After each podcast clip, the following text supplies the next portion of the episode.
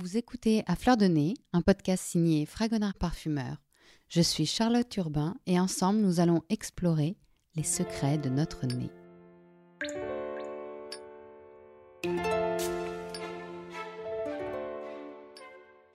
Quand le parfumeur interprète la nature, l'aromaticien, lui, la restitue sous sa plus proche exactitude. Pour l'un, il est question de nez, tandis que pour le deuxième, c'est notre palais qui est au cœur des sensations. Du moins, c'est bien souvent ce que nous imaginons. Pourtant, le goût et l'odeur ne forment qu'un dans notre système olfactif, puisque nous sentons ce que nous mangeons par rétro-olfaction.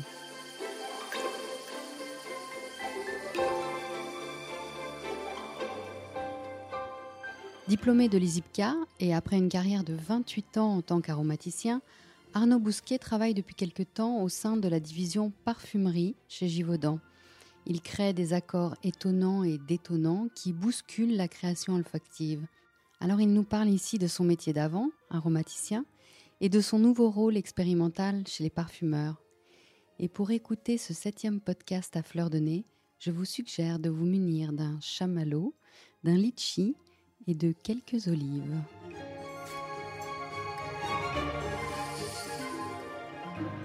Bonjour Arnaud Bousquet. Bonjour Charlotte. Arnaud, on s'était rencontrés il y a quelques années parce que vous étiez au tout début d'un projet euh, assez étonnant dont vous allez nous parler plus tard, mais euh, je vous ai convié parce que officiellement votre métier c'est aromaticien et aromaticien ça a un, rapport avec parfumeur. Est-ce que vous pouvez nous raconter un petit peu comment on devient aromaticien et pourquoi vous avez eu envie de devenir euh, aromaticien? Alors, aromaticien, c'est effectivement c'est très proche de, la parfumerie. Pour, euh, on va dire pour le néophyte, c'est un petit peu le, parfumeur de l'alimentaire. Donc, on, suit souvent les mêmes études.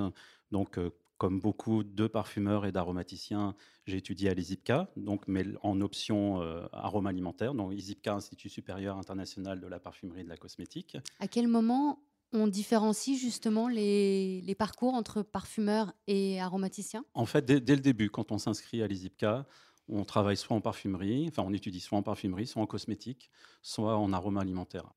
Donc ben, j'ai étudié à, l'ISIPCA, j'ai été à peu près 30 ans euh, aromaticien dans différentes compagnies, j'ai travaillé dans différents pays sur euh, différentes applications, principalement sucrées, donc euh, produits laitiers, confiserie, biscuiterie, et majoritairement en boisson. Donc tout ce qui est euh, thé aromatisé, café aromatisé, euh, sirop, euh, soda.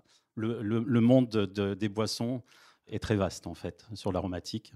Donc ça, m'a permis ben, de pouvoir nourrir cet esprit cartésien et en même temps ce côté créatif. Le but final, bien sûr, est toujours connu, c'est-à-dire ça va être une fraise, ça va être un citron, ça va être une pêche, mais ça laisse quand même une place, on va dire 10-20% à la créativité.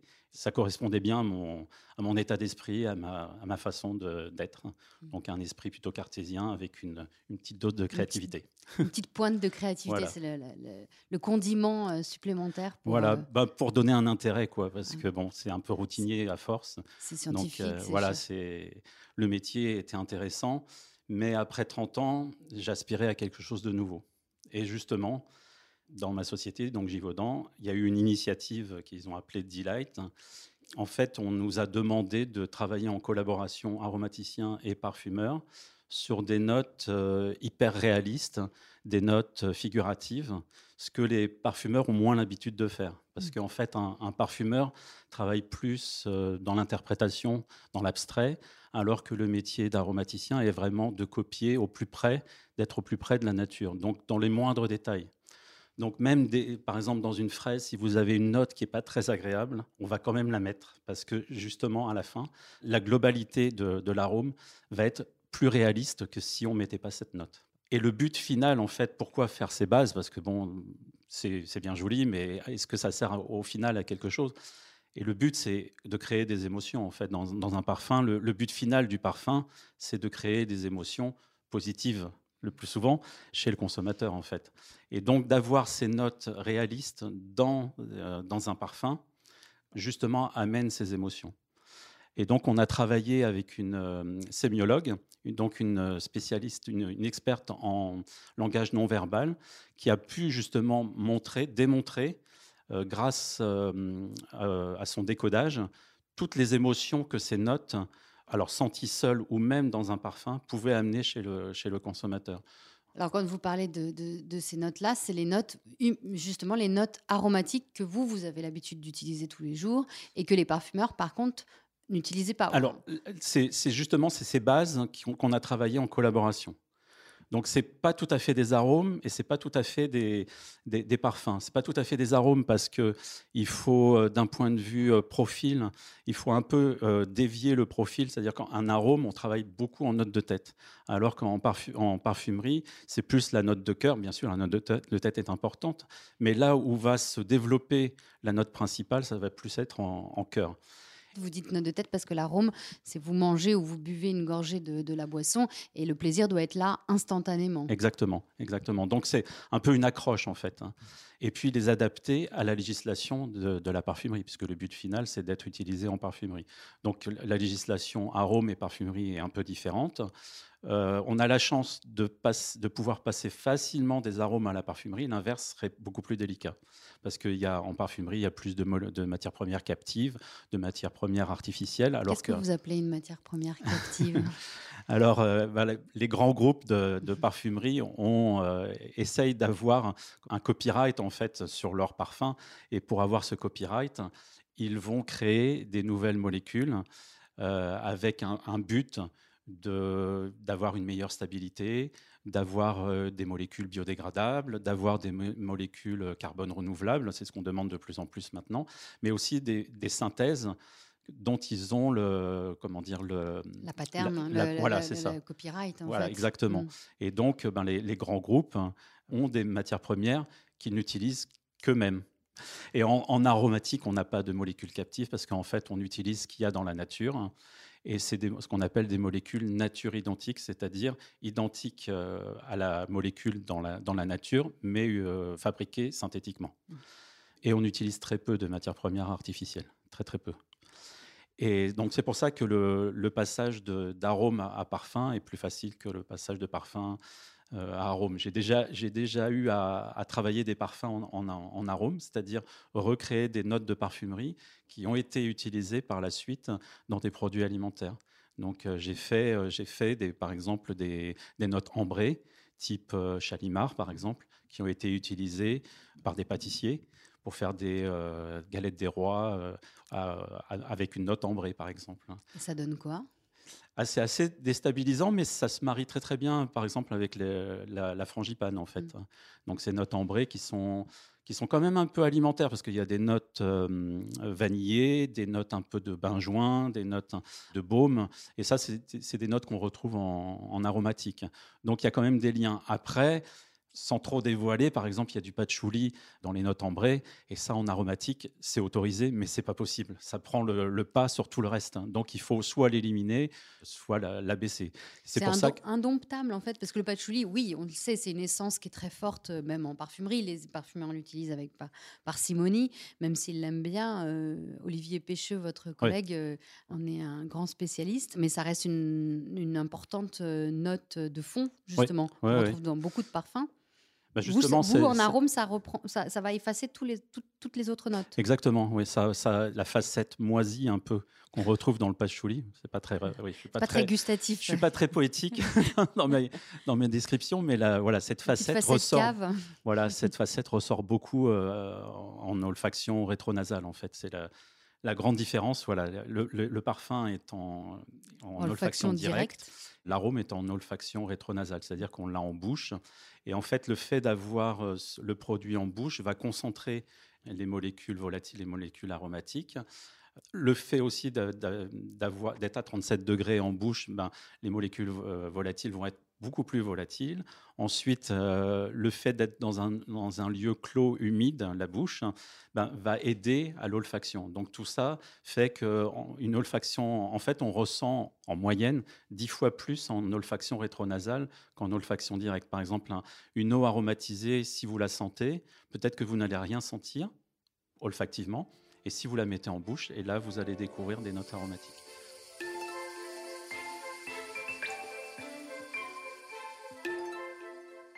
Passer de parfumeur à aromaticien, c'est aussi compliqué d'un point de vue euh, euh, légal. De, les matières premières que vous utilisez en parfumerie, euh, on a du mal à imaginer qu'on puisse les ingérer, Alors, ça, les avaler. le, plus souvent, oui. Le plus souvent, oui. Il faut adapter. Il faut adapter.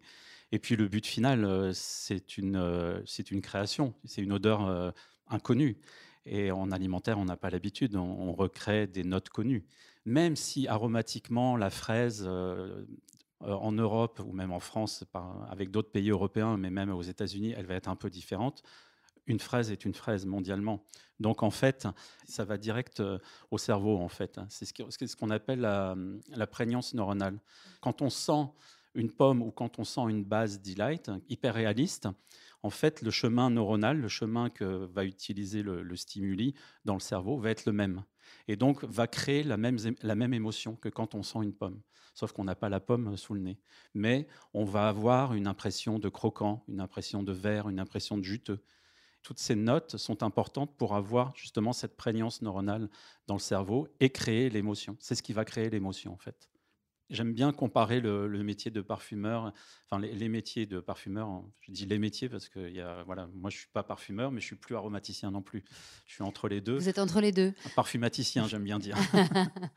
parfumaticien, ça veut dire quoi concrètement En fait, vous faites quoi la journée? En fait, voilà, depuis trois ans, j'ai euh, déménagé de mon bâtiment d'aromaticien au bâtiment de, de, parfumeur pour schématiser. Et en fait, là, en fait, c'est un peu comme si j'étais euh, dans un, euh, dans un épisode d'Astérix. Euh, je suis un aromaticien chez les parfumeurs, en fait. Et donc, là, c'est vraiment, c'est le, écouter les besoins des parfumeurs, leur donner des conseils, leur créer des petits accords, on va dire, des quelques, quelques notes ensemble, et dans le but final aussi, de créer des bases delight. Alors là, ça me prend un peu plus de temps parce qu'il y a beaucoup de choses à vérifier. Il faut vérifier la stabilité, la rémanence, la législation, bien sûr. Et puis, il faut vérifier l'impact de la base dans le parfum. Mmh. Dans certains parfums, ça ne va, pas, euh, ça va pas être harmonieux. Donc, il faut essayer de comprendre pourquoi. Et ça, c'est assez complexe parce que je, je, crois me souvenir aussi que vous m'aviez dit, euh, les, les, les aromaticiens, vous utilisez énormément de, de, matières premières. Enfin, vous avez des concentrations très élevées par rapport aux parfumeurs. Voilà. Si on devait comparer, on a à peu près 3000 matières premières euh, utilisées euh, dans, dans, la palette de, l'aromaticien et il y en a la moitié en parfumerie. Après, euh, c'est vrai que, par exemple, en, orange, on a une centaine d'oranges en, en, arôme, et en parfumerie, ils en ont une dizaine ou une quinzaine. Donc voilà, c'est parce qu'on Vous êtes beaucoup plus riche qu'un parfumeur. En fait. oui. Ah, ils ont des matières premières qui sont très chères aussi. Oui. Mais euh, oui, c'est vrai qu'après, c'est par spécialité. Voilà, je, vous disais tout à l'heure que j'étais spécialisé en, boisson. J'ai des collègues qui travaillent en snack ou des collègues qui travaillent dans le surimi, des collègues qui travaillent sur euh, les soupes ou sur les viandes. Bien sûr, je ne vais pas utiliser leurs leur matières premières. Je ne vais pas utiliser de l'ail, de l'oignon. C'est pour ça qu'on a énormément de de matières premières parce qu'il faut englober euh, tout le spectre euh, aromatique de l'alimentation. Comment est-ce qu'ils ont, euh, ils vous ont accueilli, les parfumeurs? Alors, il y, a tout type de parfumeurs. Il y a des parfumeurs plus à l'ancienne qui aiment bien contrôler leur formule, ce que je comprends très bien.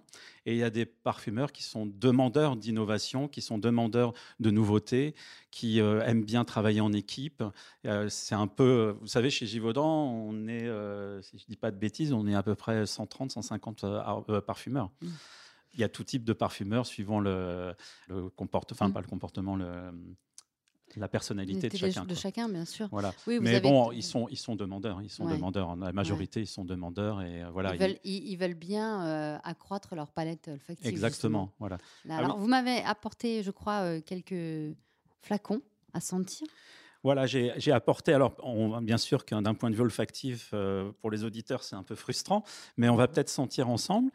Je vais vous regarder voir un peu vos, vos émotions. Non seulement ils n'ont pas l'odeur, mais ils n'ont pas non plus la vision. C'est terrible. Je vais peut-être décrire aussi ce que, ce que je vois, et puis on va décrire peut-être ensemble, et puis je vais vous expliquer ce que j'ai fait justement et quel est le, le, but, de ces bases. Donc on va peut-être commencer par le bah, marshmallow. Ah oui, allez-y.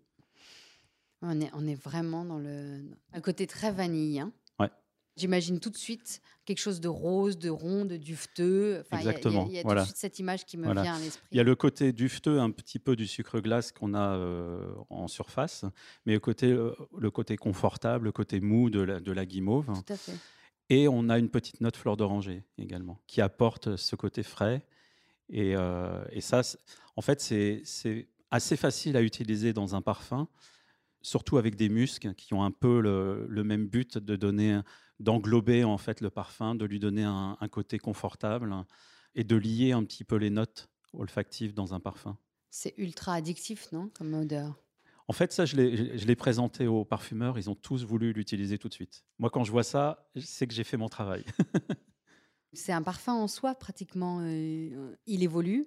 C'est une base avec, avec des notes de tête, des notes de cœur, des notes de fond. Ouais, ouais, ouais. Et c'est vrai que la fleur d'oranger, je la sentais pas particulièrement au début. Je sentais le côté plutôt sucré. Ouais, ouais, euh, bah, un petit peu comme quand on mange un, chamallow, quoi, en fait. On a le côté sucré euh, mm. un petit peu sur les lèvres, le, sucre glace sur les lèvres. Et quand on croque dedans, il y a la, fleur d'oranger qui apparaît, le côté euh, moelleux. Le côté caramel. Voilà. En fait, quand je, quand je crée une base, surtout sur des notes un petit peu complexes ou des, euh, des, produits euh, transformés, comme le chamallow par exemple, je regarde les ingrédients. Il y a de la vanille, il y a de la fleur d'oranger, mais il y a aussi du sucre qui va être un, peu chauffé, donc qui va commencer à caraméliser. Et puis, euh, il, y a du, il y a du blanc d'œuf. Et donc, avec parcimonie, il y a quelques notes un petit peu viandées, on va dire, qui vont rappeler cette note blanc d'œuf. Blanc d'œuf, ah oui. Mais vraiment en touche. Mmh. Et c'est ce qui fait justement le, la différence entre un aromaticien et un, parfumeur. Cette note viandée, le parfumeur n'aura peut-être pas l'idée de la mettre, alors que l'aromaticien sait qu'il faut la mettre pour arriver à cette note hyper réaliste. Je compare souvent le, donc la parfumerie avec la peinture, et j'aime bien euh, m'imaginer comme un coloriste pour les parfumeurs, c'est-à-dire être là, le parfumeur a l'idée, d'une couleur, va me demander de, la créer et va l'utiliser après dans, son parfum ou dans son tableau. Un peu comme euh, Yves Klein a eu l'idée du bleu Klein, il a demandé à son coloriste de lui faire, bah, de, garder l'intensité, la, fluorescence ou la phosphorescence, je ne sais pas mm. quel est le bon mot, du, bleu et d'avoir un liant qui permet de garder cette, cette intensité euh, qu'on peut avoir dans le pigment brut.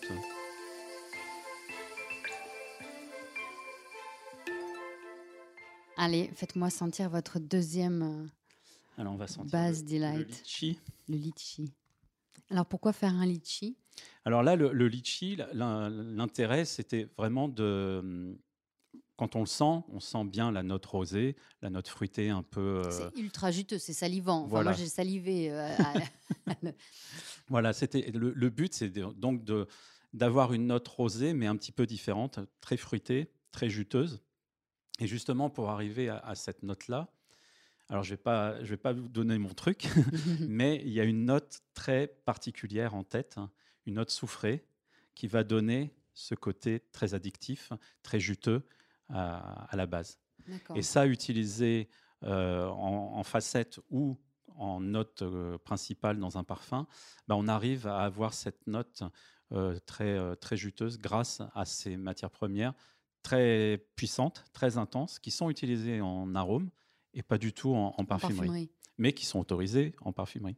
Donc, je les on imagine que si on peut les manger, on peut se les mettre euh, en pulvérisation sur la peau. Oui, oui, oui, oui. Mais bon, la, législation est plus, plus complexe que ça. Mais ah c'est vrai que c'est souvent des, matières premières très puissantes qui amènent justement ce côté hyper réaliste. Et ça, ben, c'est le, les aromaticiens, on a vraiment l'habitude de, de travailler là-dessus.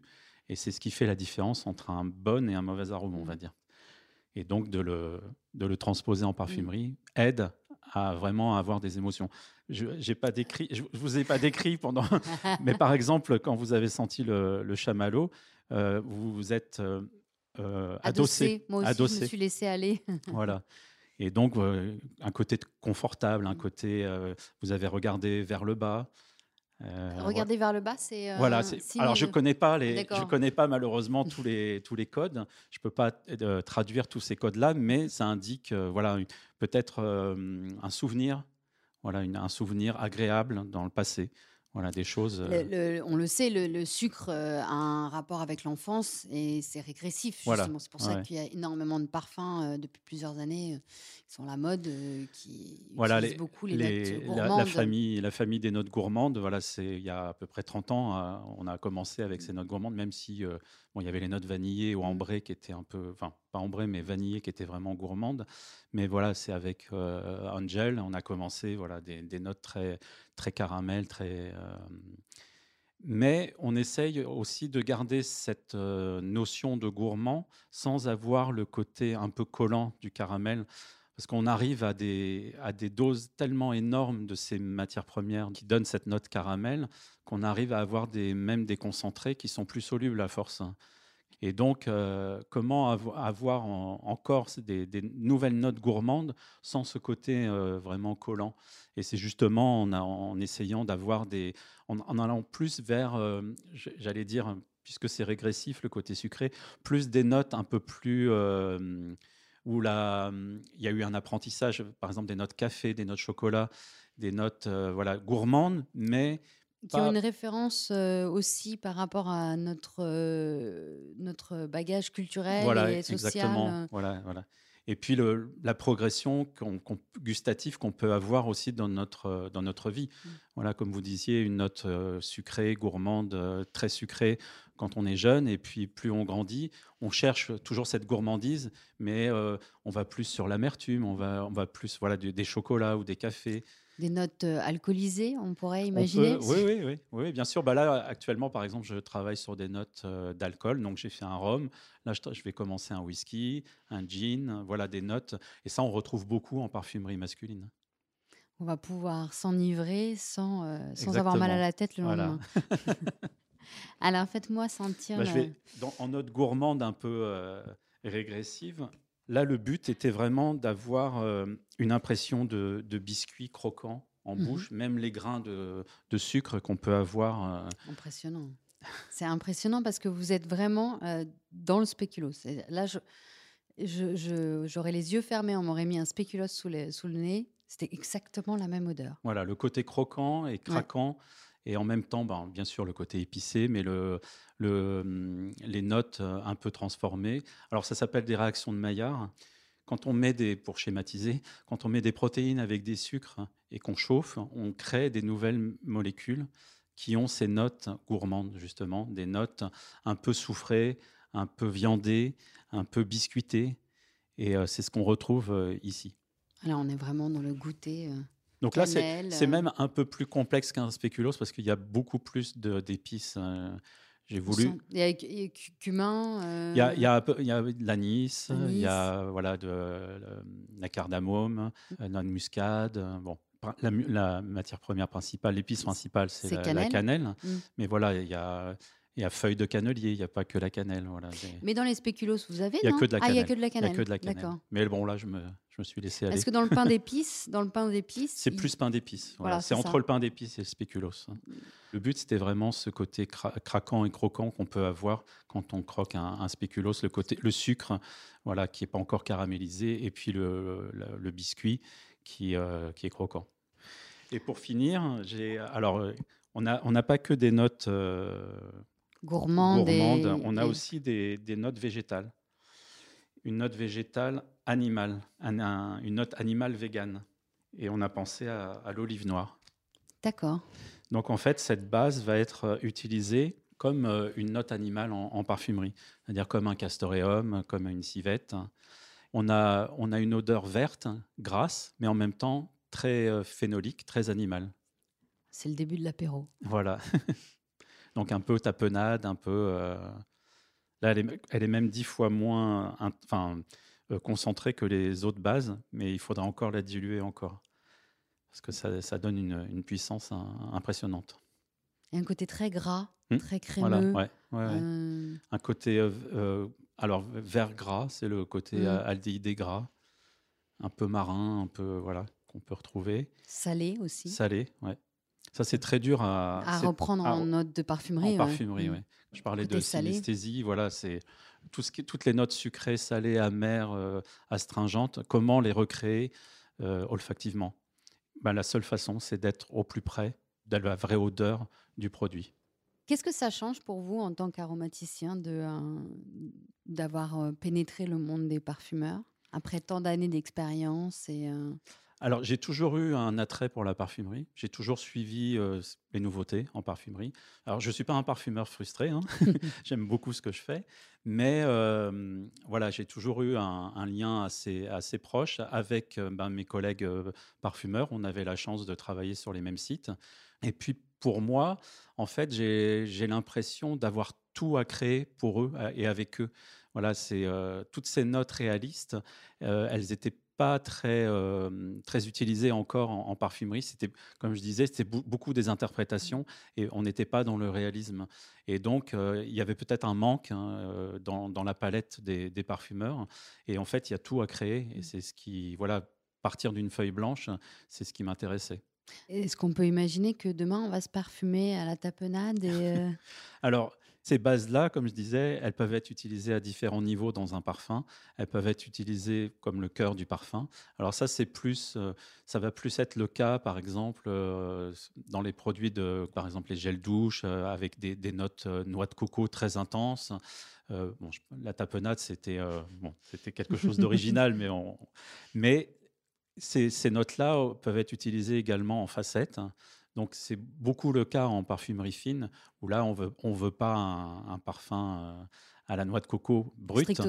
Voilà, mais on veut peut-être euh, des notes boisées, des notes ambrées et une petite note, une petite facette euh, noix de coco.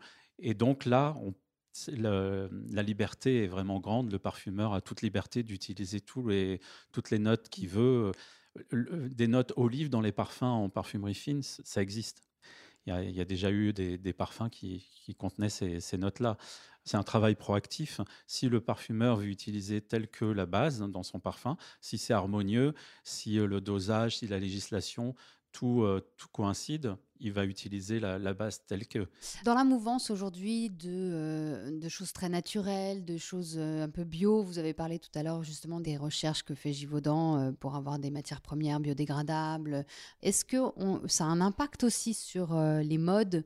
Le fait de faire appel pour un, parfumeur, de faire appel à un aromaticien, est-ce que c'est pas aussi une façon de se rapprocher d'une naturalité qu'ils ont un peu perdue et, que le, la clientèle aimerait, aimerait retrouver? Alors quand on parle de naturalité, il y a, deux niveaux. Il y a le côté euh, réaliste, qu'on va dire, ah, ça fait naturel, et il y a le côté législatif. Voilà, où on va utiliser des matières premières naturelles. Et en fait, euh, les aromaticiens, on a un petit peu d'avance par rapport aux parfumeurs, parce que ça fait 20 ans pratiquement qu'on utilise de plus en plus des matières premières naturelles. Et en fait, notre palette, quand je disais qu'on avait 3000 matières premières, c'est parce qu'on a de plus en plus de matières premières naturelles en aromatique.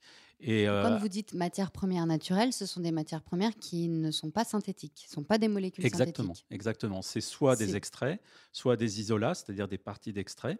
C'est pour ça que je vous disais qu'on a à peu près une centaine d'oranges euh, en aromatique. Et ça peut être aussi des molécules obtenues par euh, biotechnologie. Par exemple, l'exemple le plus connu, c'est l'acide acétique. En fait, l'acide acétique, c'est le vinaigre. Voilà, donc euh, les micro-organismes vont euh, travailler sur le, d'abord sur le sucre, ensuite sur l'alcool, pour créer l'acide acétique. Et donc, on va extraire cet acide acétique. Cet acide acétique est utilisé, par exemple, en aromatique. Donc ça, c'est un exemple. On a de nombreuses matières premières qui ressemblent euh, aux matières premières issues de synthèse, mais qui sont naturelles parce que ce sont des, matières, ce sont des micro-organismes qui ont fait le travail, donc de façon naturelle. Et maintenant, cette palette, on l'utilise également en, parfumerie de plus en plus. D'un autre côté, on va aussi également essayer d'utiliser tous, les résidus d'extraction.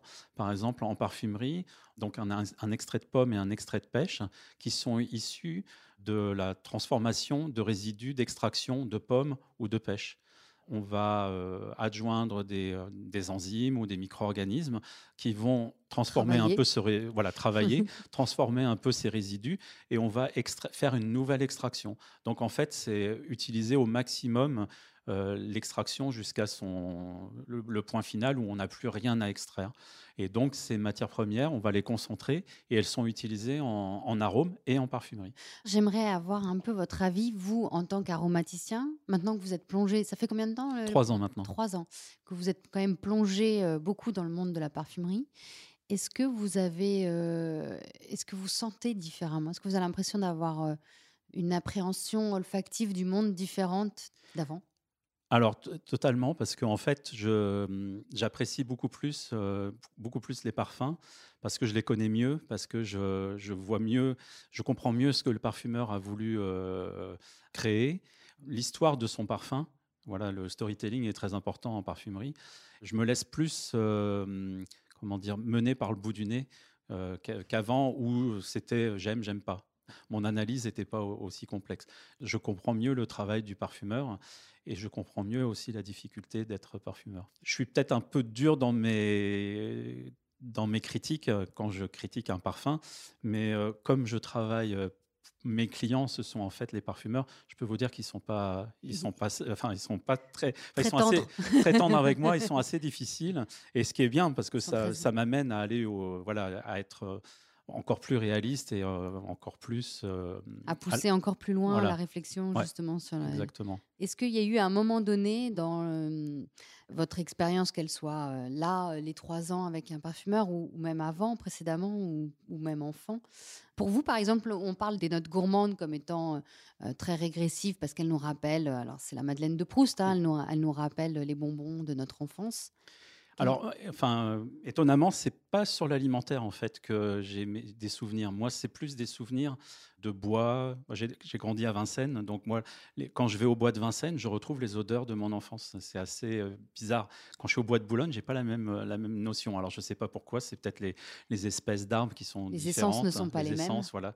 Et donc euh, voilà, c'est plus des, des, souvenirs de ce type, pas trop alimentaire. J'ai peut-être usé ce côté-là jusqu'à jusqu'à la corde. Je sais pas le côté souvenir alimentaire en étant aromaticien quand on analyse, on perd peut-être un peu de magie, quoi. Mmh. Mais euh, c'est vrai que des odeurs d'enfance, euh, plus euh, mon environnement, ça va plus être des bois, ça va plus être l'odeur du printemps, par exemple. Voilà, quand le printemps arrive, ben voilà, les odeurs de fleurs. Alors que j'étais pas, j'étais pas, j'en étais pas conscient plus jeune à l'époque, mais de ressentir ça me fait me souvenir voilà de, de mon enfance. En fait, vous étiez un parfumeur caché dans chez un aromaticien. Ouais, non, je sais pas, je sais pas, je n'ose pas le dire. non, moi non, je crois pas. Je, crois pas, mais c'est plus, euh, oui, l'aspect olfactif. J'ai toujours été euh, aux aguets, un petit peu des odeurs dans la rue. Euh. Enfin, surtout quand j'ai commencé les IPCA, le sens olfactif s'est vraiment développé à ce mmh. moment-là. Est-ce qu'il y a une odeur chez les parfumeurs que vous enviez et que vous n'avez pas en tant qu'aromaticien? Alors, il y a une matière première que j'adore, comme beaucoup de monde, hein, c'est l'ambroxan. Mmh. Alors l'ambroxan, c'est une matière première, il faut la décrire un petit peu quand même. en fait, c'est la, matière première principale de l'ambre gris, donc qu'on a, a pu synthétiser. L'ambre gris qui était une sécrétion de cachalot qu'on utilise enfin, ou très, très rarement, parce que c'est quand même. N'utilise plus, ouais. On n'utilise plus. C'est une matière animale, euh, il n'y a, plus de cachalot. Il n'y a euh. plus de cachalot, exactement. Puis c'est très cher et c'est mm. pas. C'est plus un fixateur, c'est pas très, c'est pas très, euh, pas très intense. C'est mm. plus, voilà, un fixateur. Ça va avoir un effet dans le parfum, mais ça va pas se sentir en tant que tel. Alors que l'ambroxan, mm. maintenant, on arrive à des doses d'ambroxan dans certains parfums jusqu'à 20%. Et donc, voilà, c'est une odeur en fait, je crois qu'elle est, aimée de tout le monde. Quoi. Cette odeur, euh, euh, c'est l'une des, matières premières les plus utilisées en parfumerie. Alors c'est une note de fond, ça va fixer le parfum, mais ça va aussi avoir une odeur assez suave, un peu de tabac, un peu de, de violette, un peu, un peu boisé. Il y a énormément de facettes. Hein. J'ai découvert, quand j'étais aromaticien, qu'on l'utilisait, alors pas dans les arômes, mais dans les tabacs. Et souvent, quand vous ouvrez un paquet de, cigarettes, si vous sentez, vous avez cette note en broxant qui est très caractéristique. Alors après toutes ces discussions très addictives entre l'alcool, la cigarette et, les bonbons, euh, je voulais vous remercier Merci Arnaud, vous nous avez ouvert le monde de, l'aromatique et euh, par rapport au parfum. Je trouve c'est hyper, euh, hyper stimulant. Merci beaucoup en tout cas de, votre accueil et puis de m'avoir euh, permis de participer à ce mm. podcast. Merci.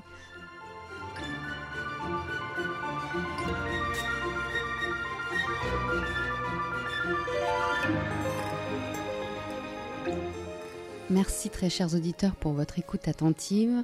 Et pour le prochain podcast, on se retrouve dans un mois avec un parfumeur grassois. À très bientôt.